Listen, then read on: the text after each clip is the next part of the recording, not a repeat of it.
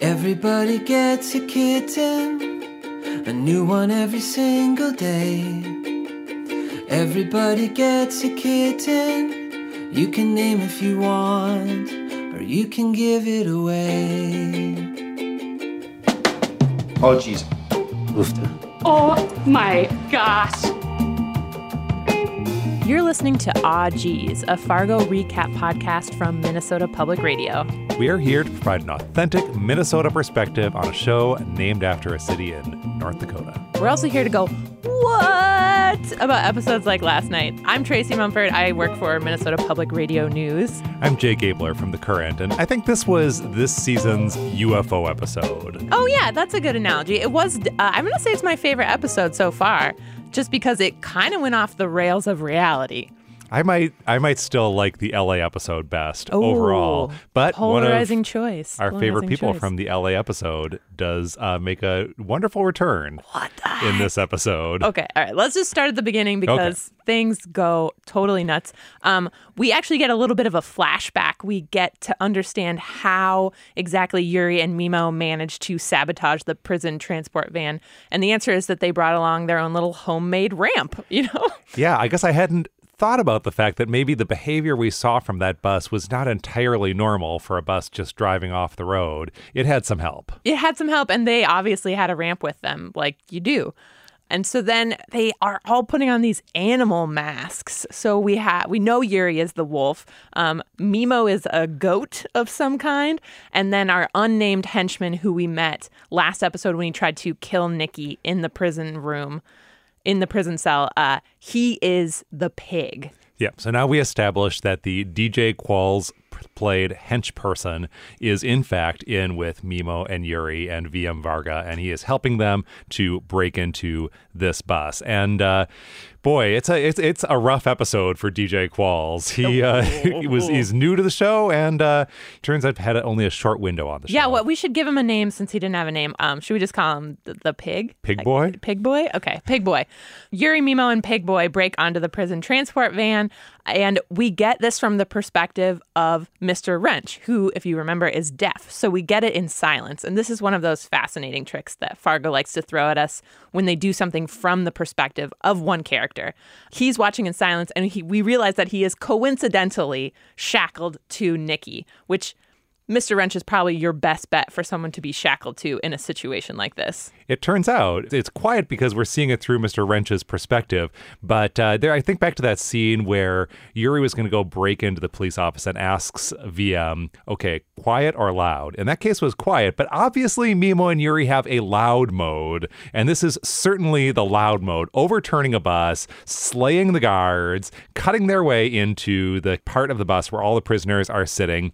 And uh, Mr. Wrench wastes no time beating the crap out of Pig Boy. That's true. And then they escape out of the back of the bus. There's a reason to always sit in the back of the bus, not just because it's cool, but because then you're near the exit for, you know, when your prison transport van tips over. So Nikki and Mr. Wrench escape shackled together into the woods. And meanwhile, an innocent little minivan drives past this insane scene. They see an overturned prison bus and three guys in animal masks um, while Fa La La La is playing on the radio. I felt for them in this moment. Yeah, so we get references here to two different Coen Brothers movies. Maybe it's a little much to say that being shackled together and trying to escape is a reference to Oh Brother, Where Art Thou? Yeah, I think that's fair. Maybe a little echo there, and then a very explicit echo of the movie where you have these innocent bystanders, basically, were by drivers driving by and seeing a scene that they weren't meant to see, and then getting pursued down the road Yeah. by the evildoers. Right, and uh, some off-screen dispatching happens with our unnamed minivan couple. So Nikki and Mr. Wrench out in the wilds of northern Minnesota or central, north central Minnesota, Which begins this like days long epic trek through the woods while they're being pursued. I mean, the sun comes up, it goes down, a lot of time is passing. They're in the woods. I was getting these really strong, like fairy tale vibes of what this chase in the woods is happening. Um, she's in her furs, he's in his leather coat. Like they are very much animals and they're being literally pursued by people who've been wearing animal masks. It's this whole like hunt through the woods thing. Yeah, and Yuri learns what happens when you walk around in northern Minnesota woods wearing a wolf head. You get shot in it. That's true, but he's quick, he's fast. Yes. So this father-son duo out doing a little uh, bow hunting or crossbow hunting. They have pretty slick, you know, if you're going to be bow hunting, this is this is the way to do it if you ask me. They nail Yuri in the wolf head. The wolf head gets stuck to a tree and this father and son come running up excited about having nailed this wolf, but no, it was Yuri who is now behind them and we don't see what happens, but we shortly see Yuri and Pig Boy with their bows. Again, some more off screen dispatching. It took a while for the body count to start climbing in this season. And I don't know if we can even say exactly how high it is, but uh, it is certainly being upped by several in this episode. That's true. So Nikki and Mr. Wrench are continuing to slog through the snow and the woods. Uh, they can't communicate because Nikki doesn't know sign language. She realizes that she is, in fact, chained to a deaf man. He writes in the snow, like, Are they after you? About the people who are pursuing them. And she just writes, Sorry. so, but Mr. Wrench, he's a good sport about it. And they stumble upon this scene that could not scream trap any louder. Uh, there's a body strung up with a bag over his head with little X's drawn on it. Who is that? I, I assume it was the owner of the axe.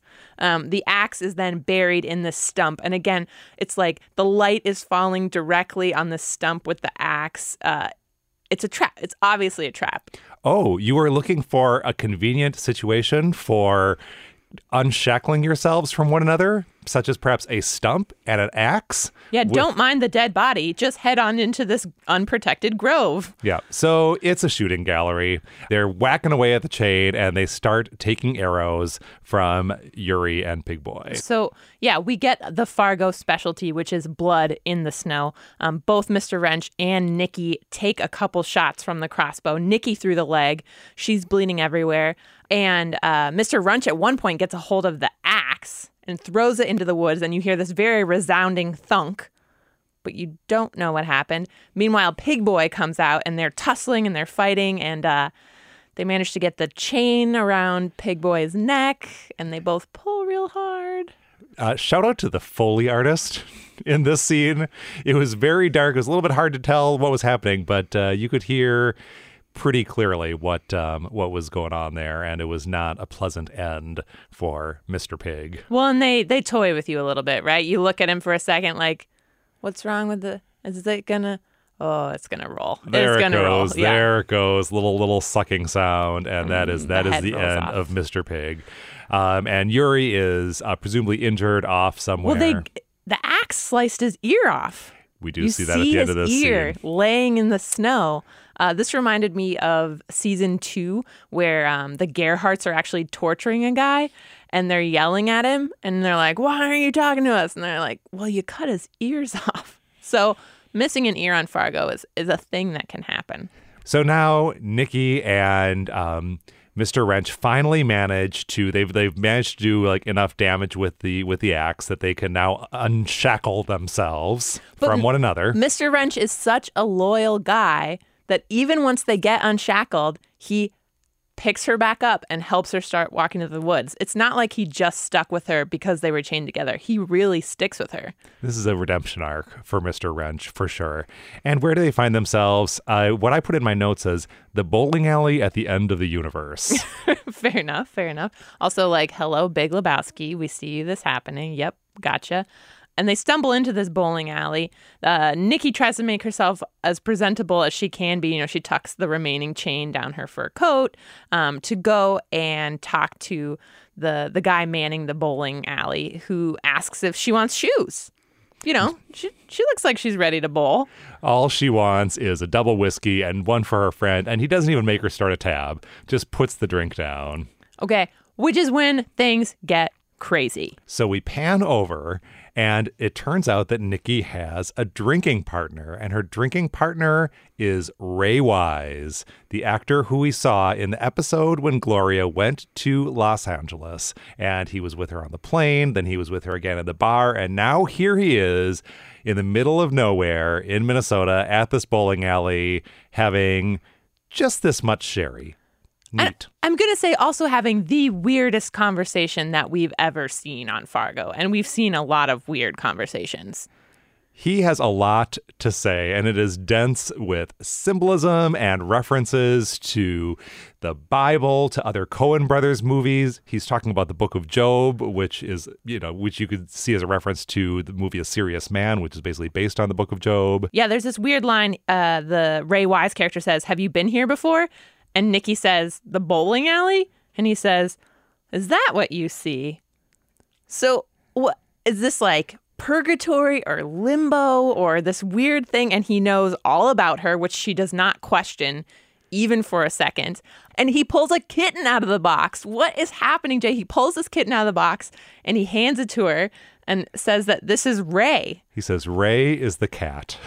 And she's like, "What?" He's like, "Well, that's just the name that came to me when when I saw this cat." I mean, she kind of rolls with it, and he has this theory about how souls can return to bodies, but some can't return to bodies, and they're lost souls. And he starts talking about um, the people who were slaughtered in the Ukraine, and is talking about the rabbi's reaction to seeing this mass grave. I mean, he's going all over the place into this hugely spiritual theory. Yeah, and we're, we're going to come back to this in just a few minutes because he's talking about Jewish victims of the massacre of Uman in 1768, killed by, that's right, Cossacks. And he says, you know, I think I think they might be lost souls. This is all well. Nikki is playing with the with the cat, Ray the cat. He tells her that she is going to move on from this, and he's going to spare her because he needs her to deliver a message when it's time. And he also says that her new friend, Mr. Wrench, is also going to move on. And they weren't so sure initially if he was going to move on, but they've made they've decided that, you know, maybe yes, he can do that now. So it really for Mr. Wrench literally is a redemption story. They're going to take a stand against evildoers. And so yeah, the message that he gives for her to deliver is actually a Bible quote. It's a quote from Obadiah about those who build high like the eagle, set their nests among the stars, and yet the Lord will bring them down. I don't know. He's like saving them from limbo to take on Varga, and he's given them like a green Volkswagen Beetle to do it in.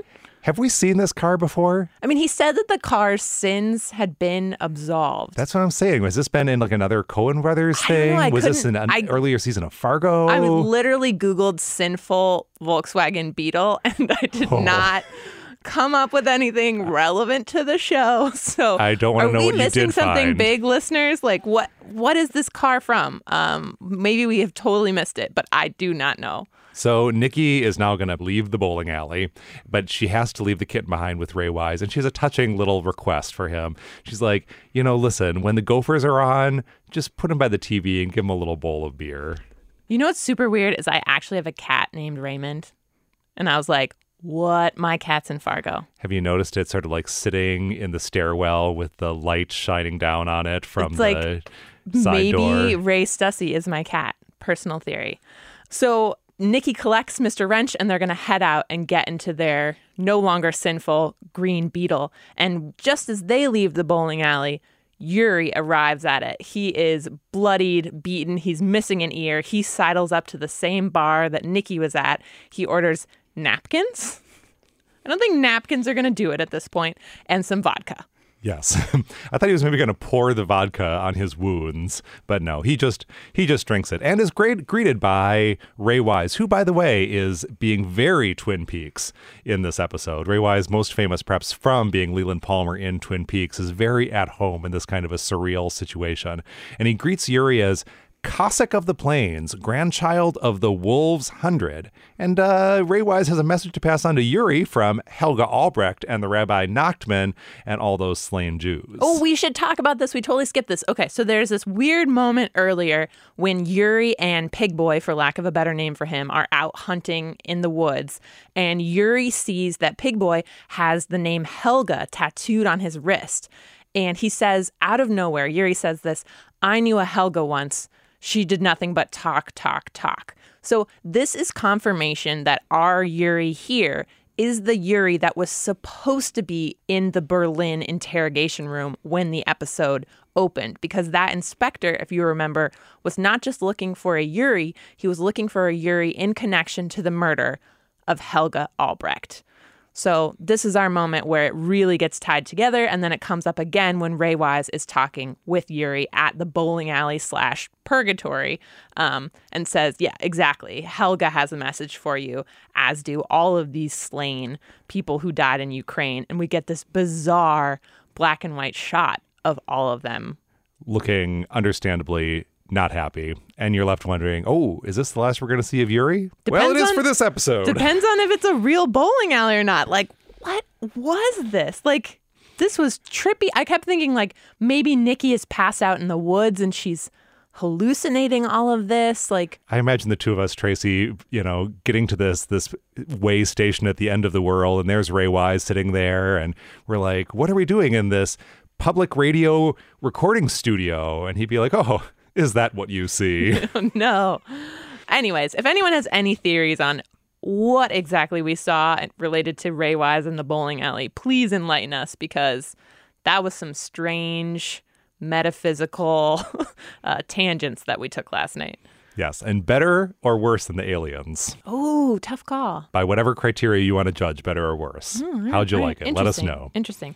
Okay, so from the bowling alley, we move to this Christmas scene with Gloria. Um, it's Christmas morning. She's with her ex husband, or not quite ex husband, actually, and his new partner and their son, who is opening socks for Christmas. And Gloria is in deer horns, which is a little ominous given all the taxidermy we've seen in this season and the big hunting scene we just came from. I saw Gloria in those reindeer horns and I was like, oh no, oh no, no, no.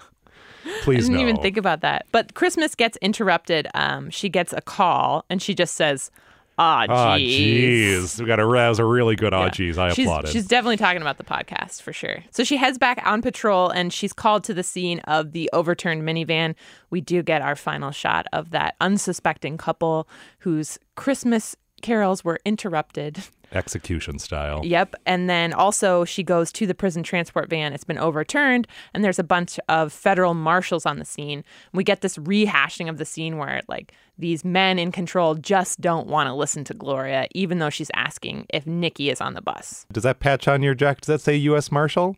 No, it does not. So Nikki's not on the bus. They at least tell her that much, and they tell her that they'll let her know either way if they find her dead or alive. Meanwhile, back to Sy.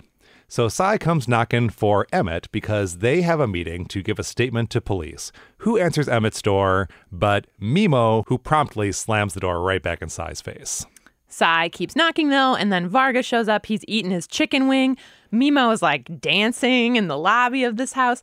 It's interesting to see the house so different than when we first saw it in the first episode, where it was packed with people and it was an anniversary party and everyone was happy and filling the house. And now it's just like this strange clubhouse of henchmen. It's essentially the Meemo dance studio. It's, true.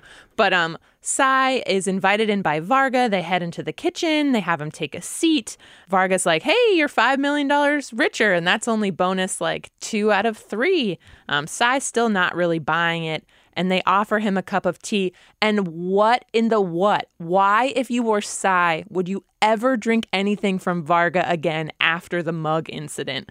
Was that not a clear enough message to you that he means you malice in the form of beverages? Like, why would he drink this tea? Sy endlessly, endlessly trusting. Because in the last one, when he drank the tea or tea, I'm doing air quotes. Yeah, yeah, yeah. He did it because Meemo was standing there with his gun. And then this one, there's no such overt threat, but he drinks it anyway, even though he's like, oh, it tastes a little bitter. Maybe he thinks if he drinks the tea, he won't have to eat that gross looking pile of Thanksgiving food that Varga's been binging on. So, yeah, so he drinks the tea, which, uh, as Varga explains, is his mom's recipe. Varga explains, hey, listen, that statement to the cops, it's been taken care of. So we get further hints that Varga has his hands into the St. Cloud uh, local and county authorities.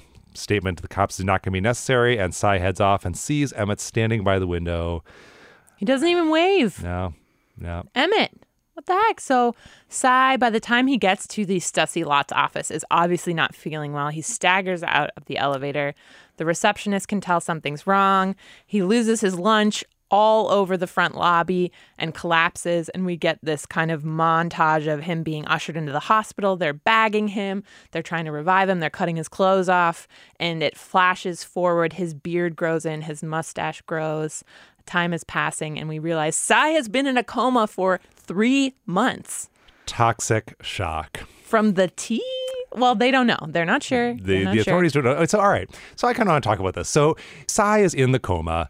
Emmett is by his bedside, paying his respects to his his incapacitated friend.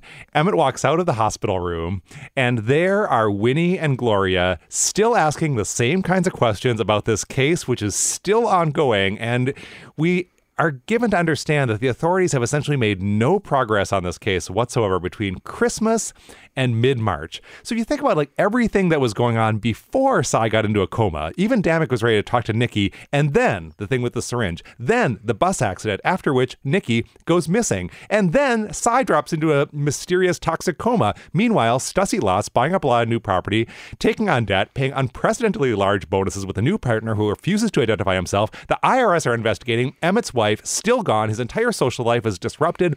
How are the cops still not on to VM Varga? It just really doesn't reflect well on the fictional St. Cloud Police Department. This one was was a lot for me to swallow. That three and a half months have passed by. All of these extremely shady activities have happened in the greater Stussy orbit, and still Gloria and Winnie are left with suppositions. And they're just having to pursue it on their lunch break. And you get the idea that they just pretty much follow Emmett everywhere he goes, any chance they get. Yeah. and it um, turns out someone else is following Emmett. Are they? What is happening with Emmett? So the cops follow Emmett to the parking ramp, as we call it in Minnesota. I know not everybody calls them ramps, but they, they are. Emmett gets to the top of the parking ramp and finds not his car, but Ray's Corvette. He's freaked out to see it there. He backs away. He takes a cab to work. When he gets to work, all of his very beloved pictures of parking lots that have formerly decorated the office have been uh, exchanged for giant blowups of the stamp. The two cent Prometheus stamp is now everywhere, all over the office. And Emmett is not hallucinating. He calls his receptionist in. She sees the same thing. She's not sure how it happened. She thinks maybe Varga did it. Um, and he's thinking, like, Ray is back from the dead to haunt him. Yeah. So he calls the only person he can call at this point, Varga, and says, Yeah, someone's messing with me. Varga is pretty untroubled. Yeah, he says um, if the girl, meaning Nikki, is still alive, then she probably w- ran away to Canada, which, haha, we know you filmed this in Canada. Got Yeah. your joke. Got Stop joke. worrying. Emmett points out we, we learned that Yuri never came back from the woods. Emmett confesses to Varga that he went to the hospital to see Sy, which Varga does seem a little perturbed about.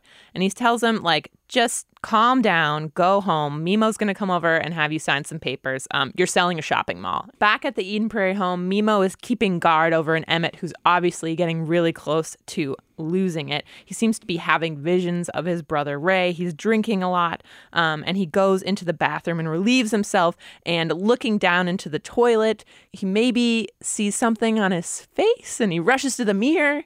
He looks in the mirror, and he has a mustache. He has Ray's mustache on his face.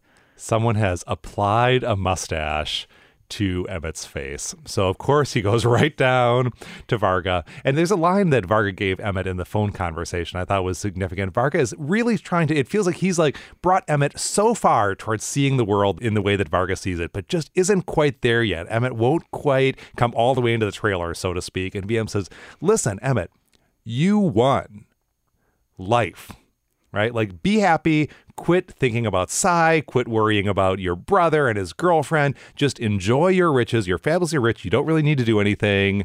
Just please be done and stop sticking your nose where it's going to cause us trouble. Except someone literally glued a mustache on his face. So Yes. there's definitely something happening here. Varga rushes over. He confers with Meemo. He's like, Meemo, you were here the whole time and you didn't see anyone do this? He's like, Nope. Um, and Emmett really is just losing it at this point. He starts going on this rant about how he treated Ray when he was alive. And we get this moment where he says, um, an older brother taking advantage of a younger brother. So he admits in this moment that he took advantage of Ray when he took the stamp and he gave Ray the Corvette. And this is something that we have not heard all season so far. You know, Emmett wanted to play it as, oh, we each picked something and you made your choice and whatever. And he's actually fessing up to having swindled Ray at this point. And maybe some of Ray's anger and rage was earned. Yeah, absolutely. And so the music that we're hearing in this scene, first as uh, Emmett is waking up and discovering the mustache, and then as he falls off to sleep under the influence of a pill given to him by Varga, we hear music from the opera Faust by the French composer Gounod.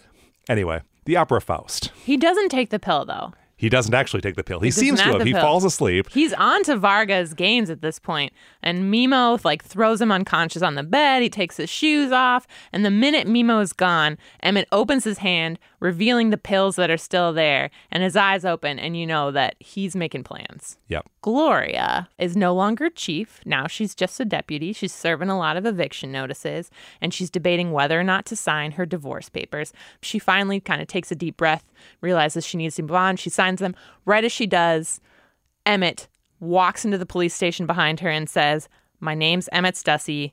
I want to confess. Dum dum dum. Dun-dun-dun. So now it's going to be the world versus Varga, seemingly. Is Nikki back? And Nikki and Mr. Wrench are pulling these tricks on Emmett? Has Meemo gone rogue? I don't think Meemo's gone rogue. I don't know if if you follow the Peter and the wolf analogy, the henchmen don't align with the wolf in the end. That is a good observation. It's a possibility. Anything's a possibility. Raise a ghost. In a world where a bowling alley is some sort of weird limbo, there could be ghosts. I've had ghost theories all along in this season, so I guess I just keep bringing them up. Anything could happen. I, I am going to believe that the forces arrayed against Varga are one way or another going to bring him down. We only have two episodes left. What's going to happen? There's a lot of loose ends to tie up. So while we wait for the next episode, uh, we are fortunate to have a chance to talk to Jeff Russo, who's the composer who's written the music you hear in all three seasons of the TV show Fargo. And he had some fascinating insights to share with us. So we're here with Jeff Russo, composer who's worked on all three seasons of the TV show Fargo. Thanks for taking time to talk with us, Jeff. It's my pleasure. Thanks for having me. Absolutely. So you've now worked with Noah Hawley on several shows. All the ones that he's created, I've I've worked with him on. Yeah. So what do you think it is about your creative partnership that works so well? We have a um, communication line that's just pretty easy to deal with. You know, I understand him and he understands me. So when he wants something, it's very easy for him to sort of explain it to me and for me to understand it. And I think that is a that's a big big plus when a composer works with a filmmaker. You know, having the filmmaker be able to explain what they want in a way that is very understandable by the composer, whatever that means. And I think our communication is just really, really easy. That's what I think makes the um, that collaboration work so well. Well, speaking of collaboration, uh, we actually talked to Maggie Phillips last week, and she told us that the two of you work really closely together on coordinating songs and coordinating the score. Is that typical when you're working on shows? Well, you know, I think it really all depends. You know, Fargo does utilize a lot of songs um, and score, and both are extremely important to the narrative. So the thing that Maggie and I work together on is figuring out, like, okay, so there's going to be a song here, and there is going to be score either before it or after it. How do I manage to make that work? Um, so I make sure that I know what she's thinking in terms of songs, or what Noah's thinking in terms of songs, um, and then I have to try to figure out how to manage that. So in that way, we we are in sort of constant contact because songs are changing at the very last minute. Um, things change as the cut changes, so we just sort of stay in constant contact with each other talking about that stuff. So I know this is a subject that you've addressed in interviews for earlier seasons of the show, but I wonder if we could revisit it now that we're three seasons in. So the inspiration that you took from Carter Burwell's original score, could you walk us quickly through how you sort of went from the film score to your spin on it for the TV show and how that's evolved over the seasons? Well, you know, originally I wouldn't say there was inspiration from it. I would say that the feeling that was built by him and the Coens for the for the movie was something that we needed to continue, um, and at the same time create a unique identity for our our version of that and our, in our show. So the instrumentation in that first season was somewhat similar. You know, I, I used sleigh bells, which he used in the in the original score, um, and you know, big string section and and and wins, and and that's about where that sort of stopped. And then it was about trying to figure out what the melodic and thematic ideals uh, ideals were for our show versus the movie. That really ended in season one because season two's score was significantly different in tone, just in, in terms of how I was approaching the characters in season two, and then the same in season three. Um, so once I sort of figured out how to manage the tone, the musical tone, and, and how that affected the tone of the show, um, I sort of left the music of the movie behind and sort of went off on our own sort of thing. So you've talked from the beginning about how you reached for a European, particularly Eastern European palette for Fargo. And this season, the third season, Russian music is key to the entire show. How do you reflect that in your score? Well, so the, yes, in the first season, it was sort of an Eastern European feeling. Not that Russia isn't Eastern Europe because it is sort of Eastern Europe, but there's you know there are pockets of of musical identities for each of these um, areas. And and in season one, it was definitely that sort of more lush and big um, Eastern European sound. In the second season, there was more of a German component to it, which was a lot more angular. And in this one, it is more Russian. And, you know, it's really just sort of a melodic inspiration and it, it isn't really it didn't really change much in the way of the instrumentation. Um, i think that in this season i added a lot more in the way of brass um, and that that was definitely a nod to some of the classical russian composers. But other than that it was re- it's really just more of a feeling that you get when listening to certain russian composers versus german composers versus you know other any other type of composer yeah, it seems that the the Peter and the Wolf instrumentation and the parallels there maybe don't correspond quite as literally as they do in that one particular episode with the specific Prokofiev excerpts. But it does seem that you have the horns for Varga consistently, strings for Gloria, woodwinds for the Stussy brothers. Was that a touchstone from the beginning, Peter and the Wolf? Yes. So I wouldn't say that Peter and the Wolf was a touchstone from the beginning because, you know, I think episode four, there was always the plan to use the Peter and the Wolf idea for, for episode four. But I thought it was a good idea to sort of expand that and have a you know I, I do like to write that way in terms of character um, character sounds and character instruments. Um, I think that I went a little overboard with it in season three, meaning that like I definitely had the strings playing for Gloria and the horns playing for Varga. Um, but it is a little bit sort of like all over the map. And I do like to sort of um, represent uh, characters with specific either motifs or instruments. And I, I did sort of do that in general with the idea that in four, the Peter and the Wolf thing would come to full fruition. So you sort of have a Minnesota Murderer's Guide to the Orchestra. exactly. In general, the score to Fargo, I mean, it's it's really amazing. It's also understated to the point that when it does kind of surge to the forefront, it makes a huge impact. Is there a moment from the season where you felt like Noah Hawley really wanted a punch from your score and you had to figure out how to deliver it? Well, there are a number of places where that happened. Um, at the end of episode six, uh, when Gloria's dry. I, I don't want to spoil or you know spoil it for anybody, but at the end of episode six, Gloria makes uh, makes a decision, and there's that moment that things sort of shift, and there needed to be a big sort of score moment, and I would say there. There's a couple of places in nine, a couple of places in ten. Um, there's something that happens in episode seven, which is coming up this week, where there's a big shift in in something where we needed to do something. So I I think that w- we do pick and choose our moments. You know, one of the things we always talk about when we talk about score for the show um, is we never want to play score until we've earned it emotionally and or narratively, um, and score is only worth as much as the the silence that comes before it or that comes after it. Uh, so it is really important to us to use score very judiciously, and and when we use score, to have it really, really be meaningful. so there are moments that we talk about like that, and and you know, I just have to sort of rise to it. What I think is so interesting is uh, with Fargo, it's obviously this darkly comic show. So you're scoring moments of intense tragedy and pain, but also uh, with this light kind of jabbing humor. How do you navigate that? Well, you know, nine times out of ten, we try not to play funny. You know, we don't want to play, for we can play light and we can play not ominous.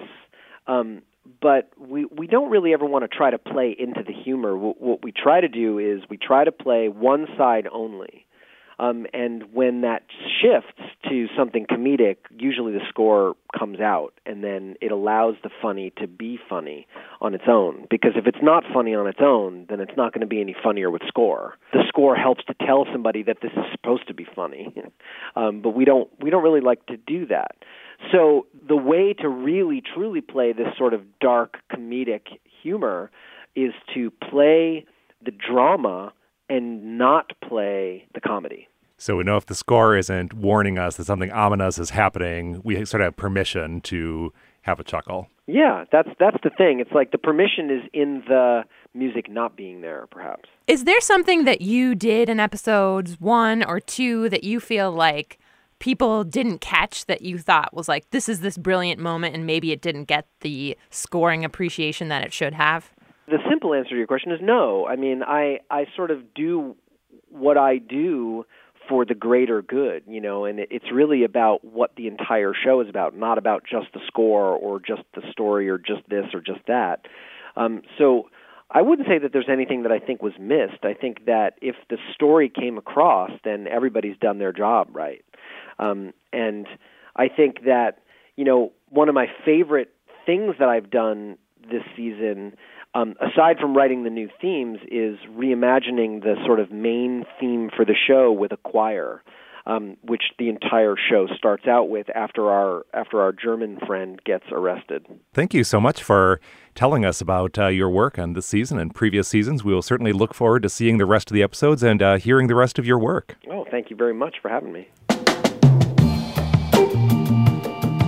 Aw-Geez is produced by Tracy Mumford, Anna Reed, and Jake Abler. Our theme music is by the Valdons, courtesy of Secret Stash Records. That song you heard at the very beginning of the episode was the song Everybody Gets a Kitten by Minnesota musician Jeremy Messersmith from his new album 11 Obscenely Optimistic Songs for Ukulele. After we saw this episode, we knew we had to ask Jeremy if we could put that song in the episode, so thanks, Jeremy. If you haven't already, go ahead and take the time and rate us on Apple Podcasts. It really does help people find the show. Okay, then. Bye now.